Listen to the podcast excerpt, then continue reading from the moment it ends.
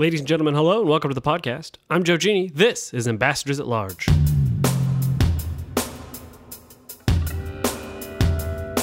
So today's show is going to be a little bit different. It's just going to be a solo show today, and we're going to be talking about the Rwanda genocide, but we're not going to be talking about it in the way that it's usually talked about. We're not going to focus so much on the actual events. Those have been very well documented. There are lots of good books about it. Uh, they're all very harrowing to read. Uh, we're going to talk a little bit about what happened before and what happened during, but especially what happened after as well. And the reason that I'm doing this podcast today is that there's this sense in I don't like the word West, but it's just so easy as opposed to saying something like the United States, Canada, Australia, New Zealand, and most of Western Europe, and a handful of other countries. Um, so we'll just say the West, even with all of the various problems associated with that word. Uh, there's a sense in, in Western countries that Rwanda stands for something, that it stands for this clarion call that that we need to intervene to stop evil from happening and never again and all of this stuff. And I want to try to make the case in the course of this podcast that it's a, it's almost exactly the opposite that it's actually a cautionary tale of intervention gone wrong and all of the various different ways that intervention can go wrong. Before, during, and after the Rwanda genocide, there was loads of intervention humanitarian, military, political, Western powers, the United Nations, regional actors, and nearly all of it made the situation worse, not better. And in fact, nearly everything that the international community, whatever, again, that term means, tried to do, a certain actor in this particular conflict did better and quicker. And we're going to talk about that as well. The other case that I, I, want to make about Rwanda is that it's not, we shouldn't say things like, this could be another Rwanda whenever a, a serious humanitarian situation develops or political crisis. Because there was only ever going to be one Rwanda. It's a sui generis case, it's unique. The characters in it the history behind it, the particular colonial history, the particular uh, ethnic makeup, the particular motivations of these actors at this moment in history, and the particular reaction of, of international actors to this moment. Uh, were, were not something that we're going to see again in quite that configuration. Uh, and Rwanda had elements to it that, and particularly one element that I'm going to stress over and over again, that no other event could have or will have. And so, on the one hand, I, I, want it to be a cautionary tale for future interventions. but on the other hand, I want it to be sui generis so that we shouldn't even apply it to potential future interventions, which sounds contradictory, but I'm going to try and make both cases at once during the course of this podcast. Now, this is my first solo cast, so uh, I would love feedback. If you like what what you're hearing today, uh, please let me know. If you don't like what you're hearing, please let me know because uh, otherwise I, I won't uh, I won't bother to disturb this feed with solo casts. But for some reason, uh, none of my friends wanted to talk about Rwanda for an indeterminate length of time. I can't imagine why. So here we go. Part one of this is going to be kind of a brief exploration of the groundwork that was laid for the genocide and why it happened the way it did. And I feel like the best way to tell this is through this the remarkable story of a man named Paul Kagame. Now, for those who don't know, Paul Kagame is currently the president of Rwanda. He's been the president of Rwanda since I think 2000, but he's effectively been running the country since 1994, since the end of the genocide.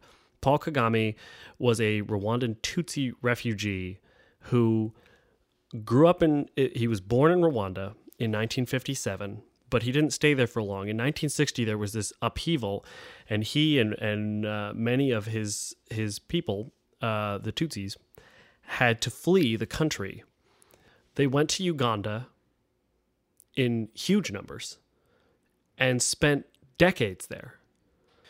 Now, a little bit of background about the the ethnic breakup of, of Rwanda and and Burundi and some of the neighboring countries. There's uh, there's a lot of groups, but in Rwanda and Burundi, it kind of breaks down into two major ethnic groups. You've got the Hutus and the Tutsis. And this is not a normal case of the A's and the B's, if you will.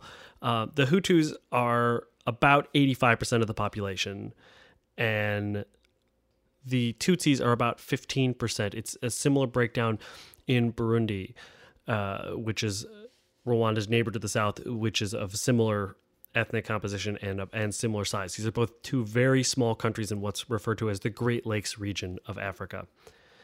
Now, the Hutus and the Tutsis have uh, sort of different histories, and it's really complicated, and you have to be kind of reductive when talking about this. Otherwise, you can talk about it all day.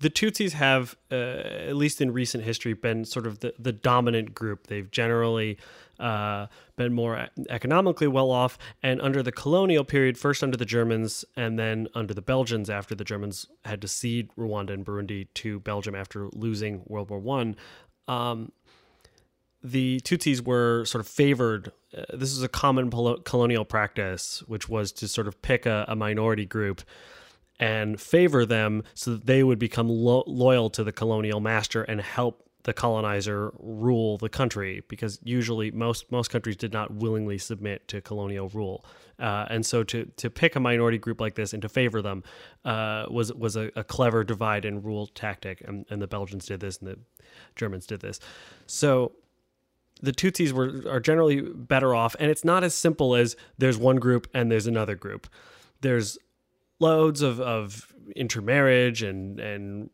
you can you can kind of graduate, if you will, from being Hutu to being Tutsi if you acquire enough economic and or, or, or social power. And uh, so there's all kinds of power dynamics between the two. It's not as simple as one ethnic group and another ethnic group, but there are these sort of stereotypical physical differences between them, which are sort of uncomfortable to talk about.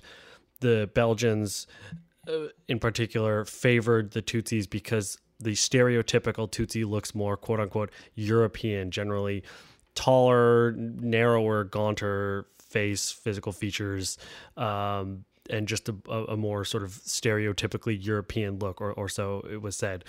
Uh, if you look at Paul Kagame, for example, he is a, a sort of classic Tutsi looking dude. He's extremely tall. He's extremely skinny. He wears $15,000 suits and they don't fit him because it's impossible for a suit to fit a man of his dimensions. Um, Hutus are generally sort of shorter, stockier, stereotypically here. Um, almost everyone in Rwanda is a smallholder farmer, but but uh, Hutus are generally thought of as being smallholder farmers. Tutsis as being descended from pastoralists. Blah blah blah. There's this whole backstory, but uh, but basically until this about 1959, 1960, whether under a Tutsi monarchy or under a colonial situation that favored them, Tutsis kind of had the run of Rwanda, and they were the dominant ethnic group, and, and they had disproportionate economic and political power. And then in 1959 through 61, and particularly 1960, there's this revolution, and huge numbers of Tutsis are basically forced out of the country. The Hutus take over the country, and this large diaspora develops in Uganda. And Paul Kagame and a lot of the other leaders of what would eventually become the Rwandan Patriotic Forces, we'll talk about them in a minute, all fled. And these guys were basically refugees. And they and their families had to start anew in southern Uganda and try to make do. Now, one thing about Tutsis is that they're a minority not just in Rwanda and Burundi, but in uh, several of the neighboring countries as well. And again, kind of uncomfortable to talk about these sorts of things, but they're they're sometimes referred to as the Jews of Africa. They're generally perceived as being disproportionately successful and kind of universally hated. Uh, there's citizenship issues of whether they are citizens of this country or that country uh, pertaining to Tutsis almost everywhere they go, and uh, they're they're just they suffer a lot of discrimination and they tend to sort of punch above their weight in Great Lakes region affairs, as we shall see.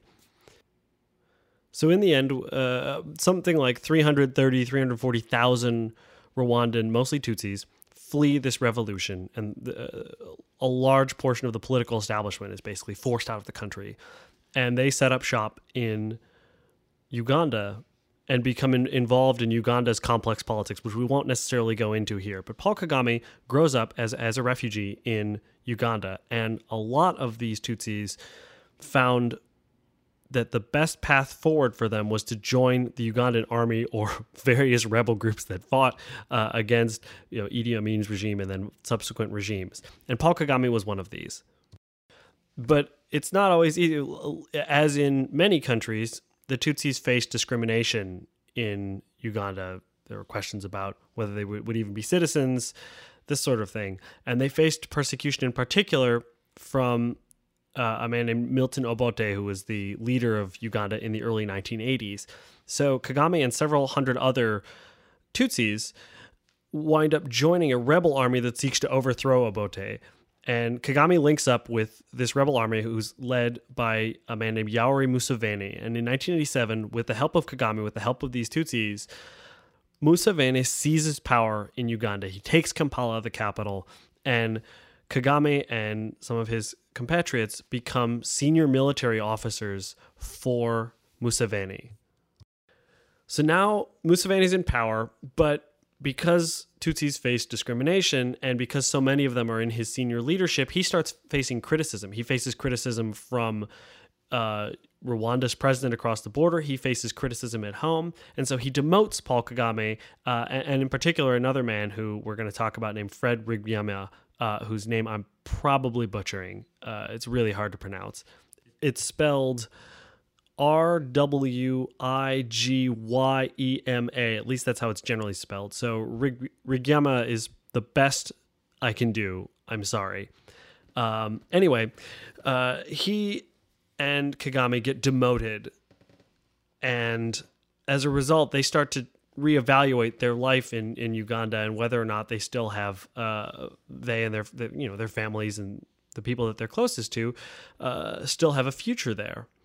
And so in the late 1980s, 1989, 1990, they start to plan an invasion of Rwanda to return home and take the country back. They've been gone now f- since 1960, basically. And it's been about 30 years that they've been refugees. And now they have all this military training.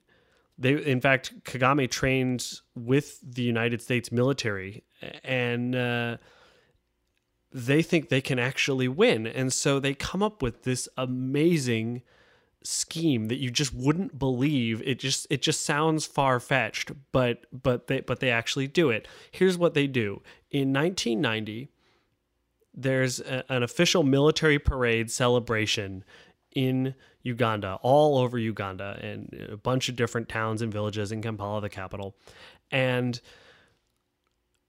the Rwanda, the the the, the sort of ex-Rwandan Tutsis who are increasingly feeling unwelcome in Uganda, they decide they're going to parade with the military, but they're going to set themselves up so that most of them are located on the border or towns near the border of Rwanda. There's a, a, an extensive border between Rwanda and Uganda, to the extent that Rwanda has any extensive borders, because it's really, really small. It's like the size of Maryland. So they set themselves up. It's October 1st, 1990 and they call themselves the Rwandan Patriotic Front, RPF. So uh, hereafter referred to as the RPF.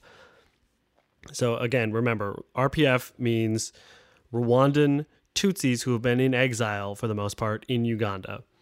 And uh, so they set themselves up so that they're they're parading down uh, you know the central streets of of towns all across southern Uganda, and at the the end of the parade, they just keep marching and they march into Rwanda and they invade. This is October 1st, 1990. And this sets off the war between the RPF and the Rwandan government, which is, is run by, by Hutus and the president of whom is, is Habyarimana Juvenal. Again, a name I might very well be saying completely wrong. So at this point, Paul Kagame is actually the number three guy in the RPF. The number one guy is Fred Rwigema. The number two guy, who we haven't mentioned uh, up until this point, is, is named Peter Bayingana. And uh, we haven't mentioned him for a reason. So he only has a very small part to play in this. On the second day of this conflict, Rwigema is shot dead. Now, it's disputed as to the circumstances. It's general. The, the official account is that he was hit by a stray bullet in the in the course of the fighting. But there's another version of this story, uh, which is mentioned in one of the books by Gerard Prunier about this conflict, uh, who's a, a, historian who has covered it extensively. And in this version, uh, in, on the second day of the conflict, Rwigema and uh, Bayingana get into a heated argument over tactics, during which Bayingana shoots Rwigema in the head, thus doubly incapacitating the uh, the RPF leadership, and the RPF falls into complete disarray. Its forces flee across the border, not back into Uganda, where they're not particularly welcome anymore, but rather into eastern Congo. And the thing about eastern Congo, at this time, it's, it's referred to as Zaire. The thing about Zaire is Zaire is the place that people go when they are when they need to flee. And this happens over and over and over again. You'll see this as a recurring theme. When when whether it's if you're in the great lakes region and you're a rebel group or whatever and and you're in bad shape and you need to flee to a place that is ungoverned to regroup this is where you go. You go into the in, into ituri into the the kivus into the eastern region the northeastern region of uh what was then referred to as Zaire and what is today the Democratic Republic of Congo. If you look at a map of DRC, you can see why this might be the case. The capital, it's a huge country. And the capital is basically on the other side of the country. It's Kinshasa, and it's it's in the far west of the country. Um, in the east, the, the writ of the government doesn't has never really applied to the same extent that it does in, in other parts of the country. And there's a lot of natural resources, and there's not a lot of governance. So the RPF flees into this region disorganized and and seemingly defeated. It, things are not. It's it's early, it's late 1990 and things are not going well. Kagame at this point is actually in the United States getting military training, and he realizes that this is the pivotal moment for the RPF, and and if he's ever going to achieve his dream of of returning to Rwanda, he has to act now. So he fly in an incredibly ballsy move, and this is a recurring thing about Kagame. He flies to Kampala, where again he's not exactly welcome, and in theory he should probably be arrested because he just took a bunch of military officers and invaded a neighboring country as a rebel army but he has a lot of connections in the intelligence service because he's actually head of military intelligence under Museveni for for a while, and so he gets a couple of his friends in the intelligence services to spirit him to the border, not the Rwandan border, but the border of eastern what is then Zaire, and in a remarkable feat, he in a matter of months reorganizes the RPF gets this demoralized, disheveled group of, of officers together, recruits a bunch of Tutsis who have, who have been ill treated uh, in Zaire to join the RPF, and fashions them into this disciplined, powerful fighting force, and then re-invades Rwanda. Now this is closer to 92, 93, and the battle immediately begins to tip the other way by 1993, it, it's clear that the RPF is going to win. They're better organized, they're better led, they're better trained, and they're winning. And they're they're a few weeks from cap- capturing the capital of of Kigali, and Kagame is is having his way in this war. This is where the international community gets involved. Remember how I said before, during, and after the genocide, there was loads of international intervention and all of it made the situation worse? It begins right here. Now, the first thing that happens is the French intervene politically, kind of militarily, to basically stop the RPF from winning. They have their reasons for doing this. The main one is that after the Belgians left in 1960, because Rwanda was a a French speaking colony, Rwanda kind of falls under the purview in, in, the French view of le monde de francophonie, the French speaking world. And so they have a, a lot of influence with the existing government that is run by the Hutus. And they don't want to see this force from a former British colony uh, invade because they don't know if they're going to be as close to these new guys. And so they intervene to basically stop the RPF from from winning the war outright. And there's a peace accord and there's going to be a UN peacekeeping force. Again, this is 1993. And the the the parties get this thing called the Arusha Accords kind of foisted on them. Now, I'm a conflict management guy, and one of the rule, one of the general rules about conflict management is that it's not a good time to introduce a peace deal when one side is kicking the crap out of the other side, because one side's negotiating from a position of strength. They can ask for anything they want, and they're not really in the mood to talk peace because they might just be able to win outright. Whereas the other side is is in an extremely vulnerable position, and uh, you see this in the Arusha Accords. It's a, deal that was kind of transplanted from a previous peace deal that had worked well in Mozambique, and it just doesn't quite work in Rwanda. The dynamics are different, and the RPF can basically ask for whatever they want. They say, okay, even though we're a small group, we want X percentage of, of military positions or X percentage of government positions, and they get it because they can. Um, because if not, they they they can go back to war and basically win. And then they say, okay, these these Hutu hardliners who are really anti-Tutsi, we don't like them. We don't want them in the government at all. And they get that too. And a lot of those Hutus wind up being the guys who organized the genocide. So now you have a very unstable peace deal that's been kind of foisted on the parties when the parties didn't really want it. You've had the French getting involved to basically stop what would have happened anyway from happening you have a lot of really pissed off Hutu hardliners who have just been basically excluded from the government because they were losing and and they were not in a position to bargain uh, at, at the Arusha talks. And now you're going to have a peacekeeping force by the United Nations that is going to enforce this peace deal. And that peacekeeping force is is ably and nobly led by a man named Romeo Dallaire, a Canadian military officer. And they're going to try and control this situation, which is very volatile. But they are going to do this without much of a mandate from the international community because several countries don't really want to contribute a lot to this.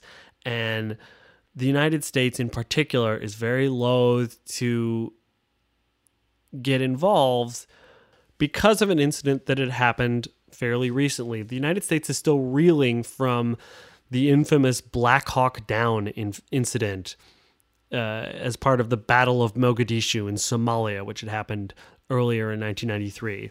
And the United States does not want to authorize UN peacekeeping missions that have this mandate to protect civilians. And then when everything goes to hell, the United States, because it's so much more military power, th- this is 1993. The Cold War is over. The United States is the unquestioned military superpower. And the United States does not, the Clinton administration does not want the United States to be basically cleaning up the UN's mess, as the US tried to do in Somalia in 1991, where everything was falling apart, and the U.S. intervened to uh, on basically a humanitarian mission and got involved in this hideous internal collapse of a country. The United States doesn't want to do this again. The Clinton administration is really loath to send American soldiers off to die to do this sort of thing, and a lot of European countries likewise.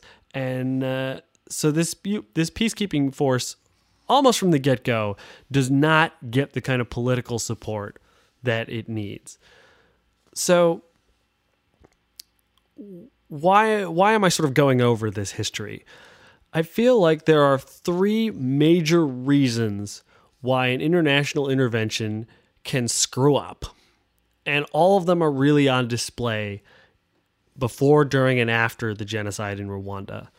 One is that the the international party or parties doesn't care enough to actually enforce its writ or enforce its will. Say, okay, we're going to go in and protect civilians, but since we don't really care, we're not really politically invested in this.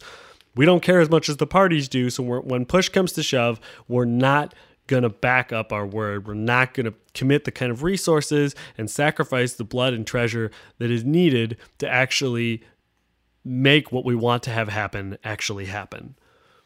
So outside parties, in effect, just don't care as much as people who actually live there.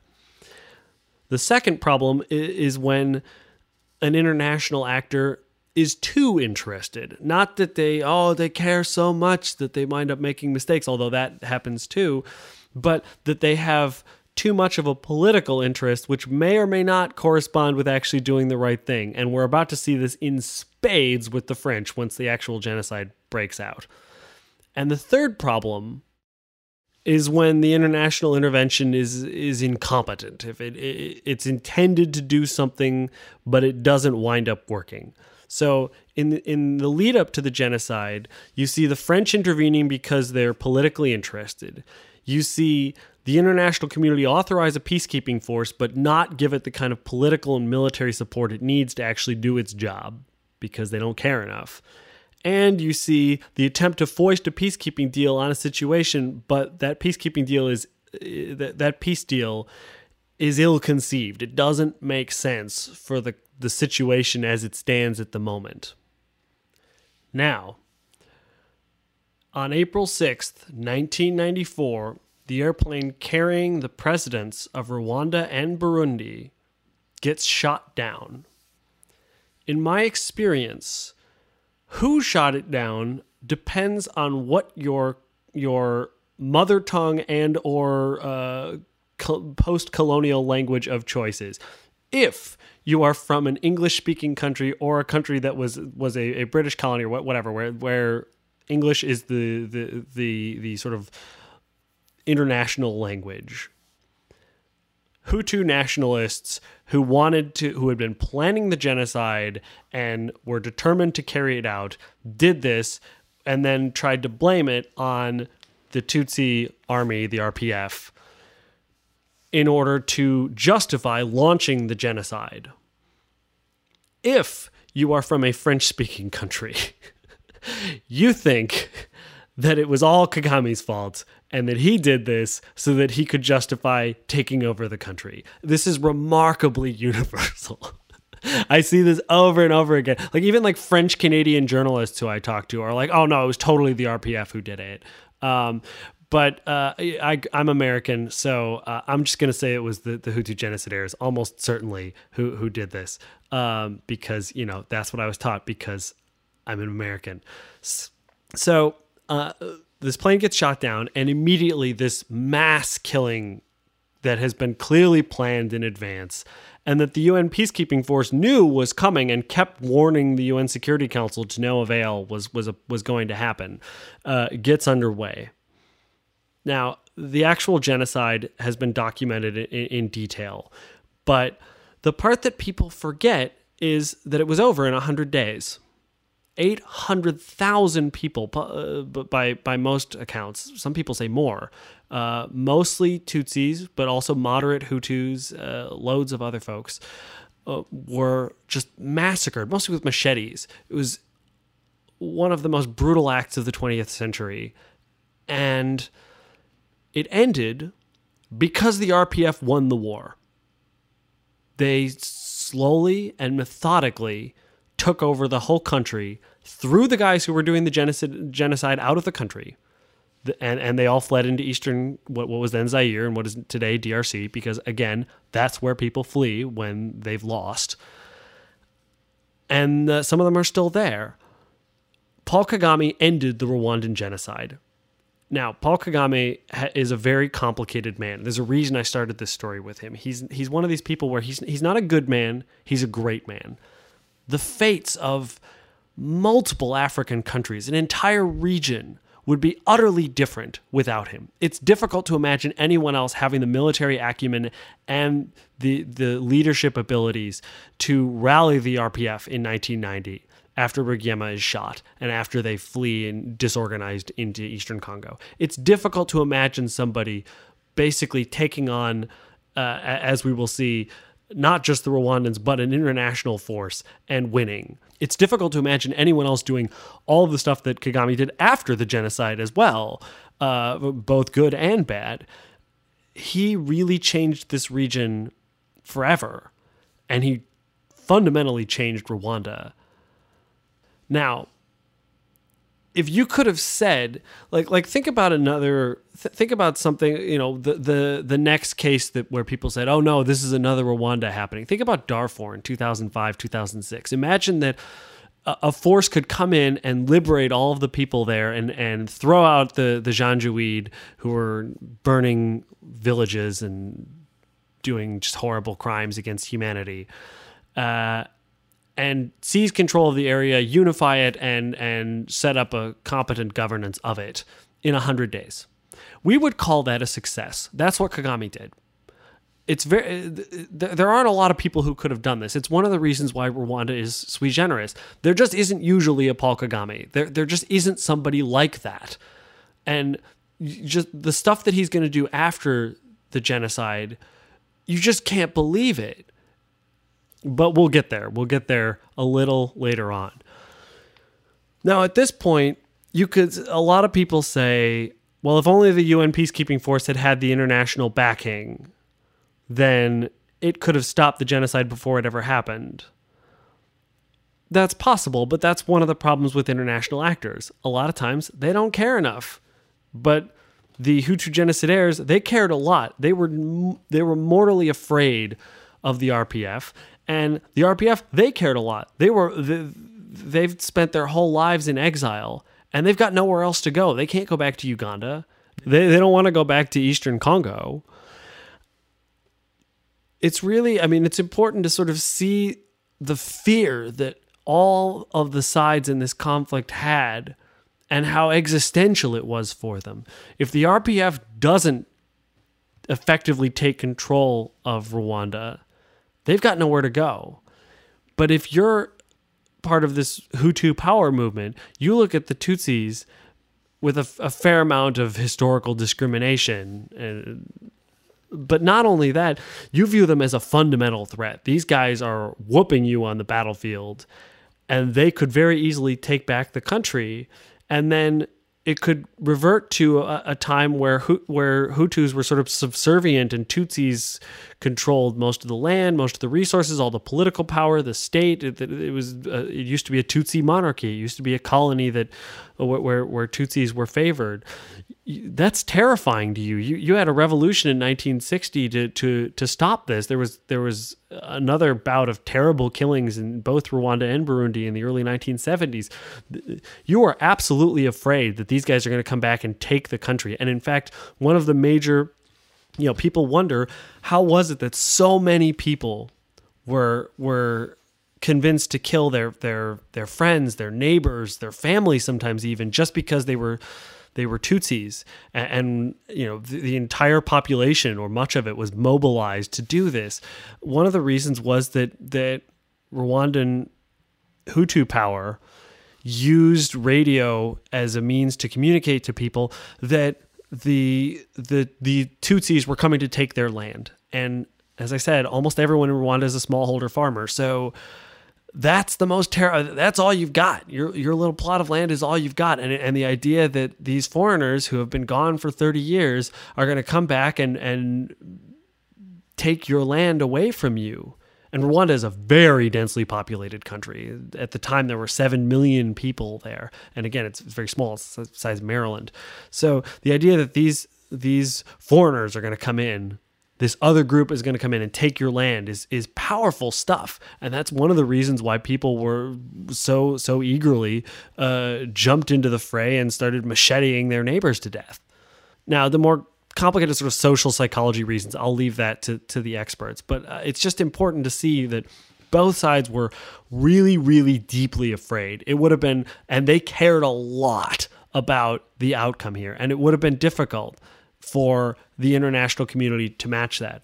But let's say that, okay, so the UN can't really effectively put a stop to this. Romeo Dallaire's peacekeeping force tries gallantly, but they are outmanned uh, after several peacekeepers are, are, are killed and butchered by Hutu nationalists. Uh, I think it was the the Belgians pulled all of their peacekeepers out.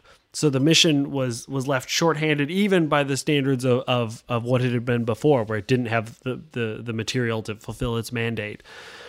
But uh, but now you you have a shorthanded peacekeeping force gallantly trying to save as many people as they can, but but hundreds of thousands of people are being slaughtered all around them.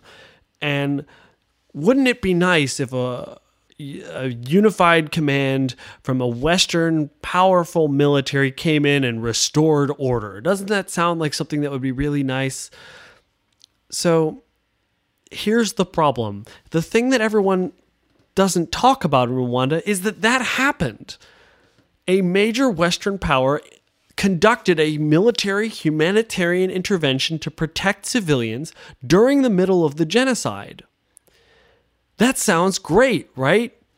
Well, here's the problem. Remember how I said that there are three types of ways that international intervention can make things worse, and one of them is that the, the, the intervening party has its own interests, they care too much. The intervening power in this case was France.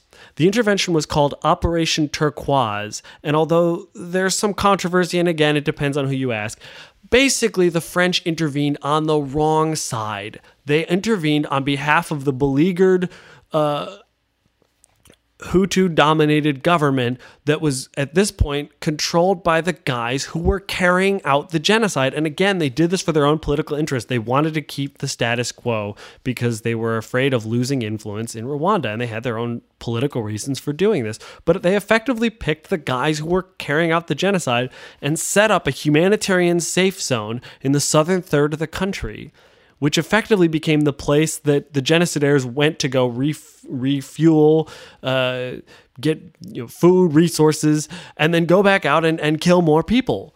It's stunning, and and the French don't really like to talk about this, so it, they it, they kind of yeah they're they're a little bit embarrassed after all, as as uh, as Bernard Kouchner once said, uh, the French invented responsibility to protect. So they don't like to remember this little episode at all.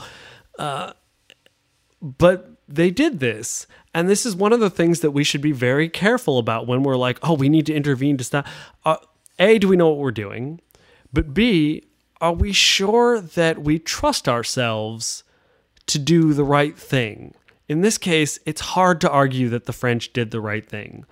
Their intentions were a little nebulous, but it was clearly politically motivated to help, even in the face of, of all of the increasing mounting evidence, bodies washing up in rivers, uh, uh, you know, outside the borders of Rwanda, um, reports of just brutal atrocities from the peacekeeping force coming in, that the French intervened basically on the wrong side in the Rwandan conflict. Now, what does Paul Kagame do about this? Again, not a good man, great man. He slowly and methodically, even in the face of mass killings, a lot of people have wondered why he didn't move more quickly when it was, you know, his people in theory getting uh, getting slaughtered. And there's all sorts of theories about that. But uh, methodically, he and the RPF are taking territory and taking the country back.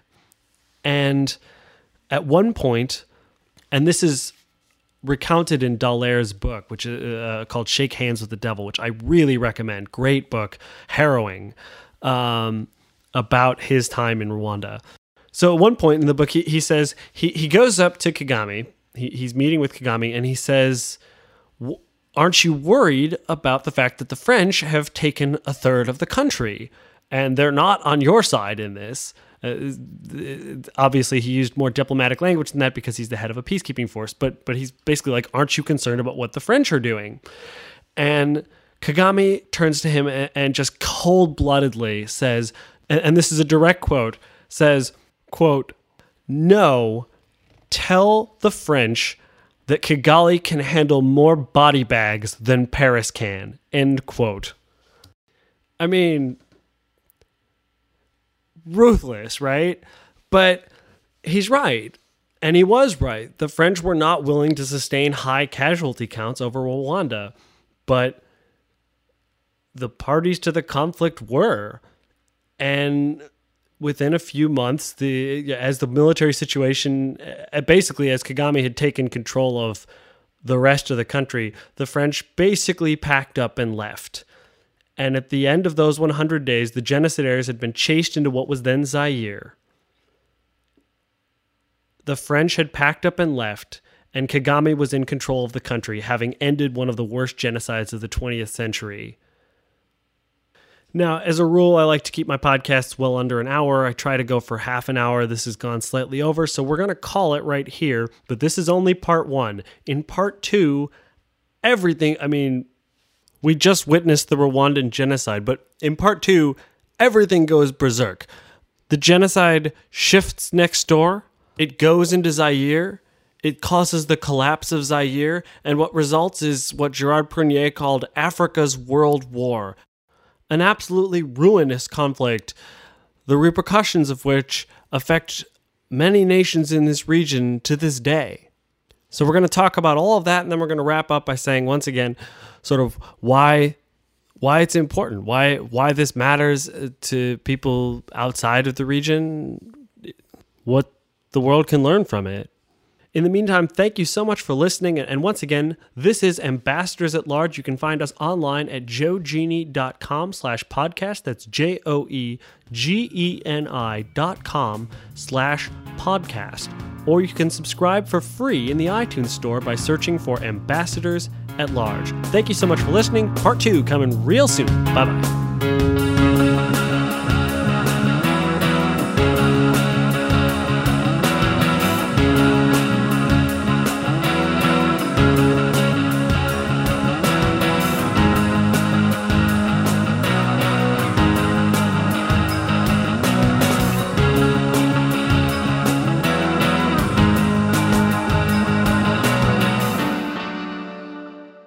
This is Joe Geni once again.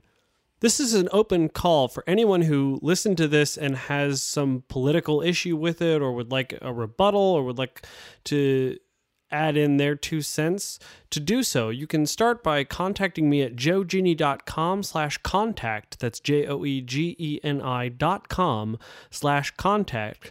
But if you would like to be a guest on this podcast, please let me know and we can arrange for that to happen. I would love to go more in detail to some of the issues that I don't even fully understand or appreciate related to this, whether it's the Arusha Accords or whether it's the, the, the history of, of Rwanda. I've never actually been there, I've never been within a thousand miles of it probably a couple thousand miles of it come to think of it so the, the you know I, i'm i'm just looking at it as as sort of a, a casual observer who just is really interested in it, and I would love to hear uh, more thoughts on the matter. So please get in touch with me if you if you listen to this cast and you you have something to say, and uh, we'll try and make that happen. Thanks so much.